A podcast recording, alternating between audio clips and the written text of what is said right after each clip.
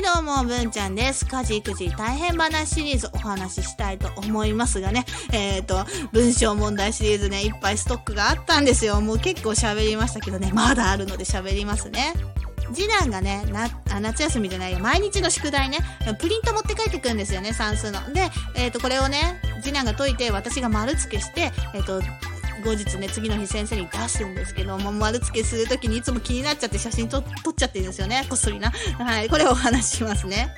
魚釣りに行き、アジがよんじゅうきゅうひき釣れました。サバはじゅうはっぴき釣れました。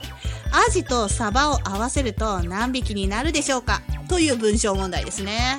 最初ね、この文章を読んでイメージしたのはね、漁船だよね。漁船でさ、あのー、もう大量に網でズバーってね、うん、取れるイメージね、網でな。うん、でもさ、下に絵描いてあるんですよ、左下にね。で、この絵がさ、一本釣りなんだよね。しかも、なんか船じゃなくてさ、あの、海岸でやってる感じよ。海岸でアジとサバそんな釣れるかなと思って気になっちゃったっていうお話なんですよね。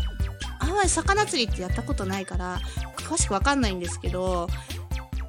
アジは釣れそうなイメージあるんですけど、サバって海岸で釣れるんですかね。もうなんか漁船で沖まで行かなきゃ取れないイメージ、うん、なんですよね。だから、いや、こんなに、あの、穴場があるんだったら、魚釣りファンの人はそこ教えてくれって思うよね。あと、アジとサバって、あのー、意外と最近魚、私住んでるとこ海から離れてるから溜まってね、うん、あんまりこうポンポン買える値段では買えないんですよね。だから、いや、そんなにアジがいたらいいなと思って、よんじゅうきゅうひきとサバがじゅうはっぴきでしょ、いいなと思ったっていうお話です。はい、ではね、今回はここまでです。最後まで聞いてくれてありがとうございます。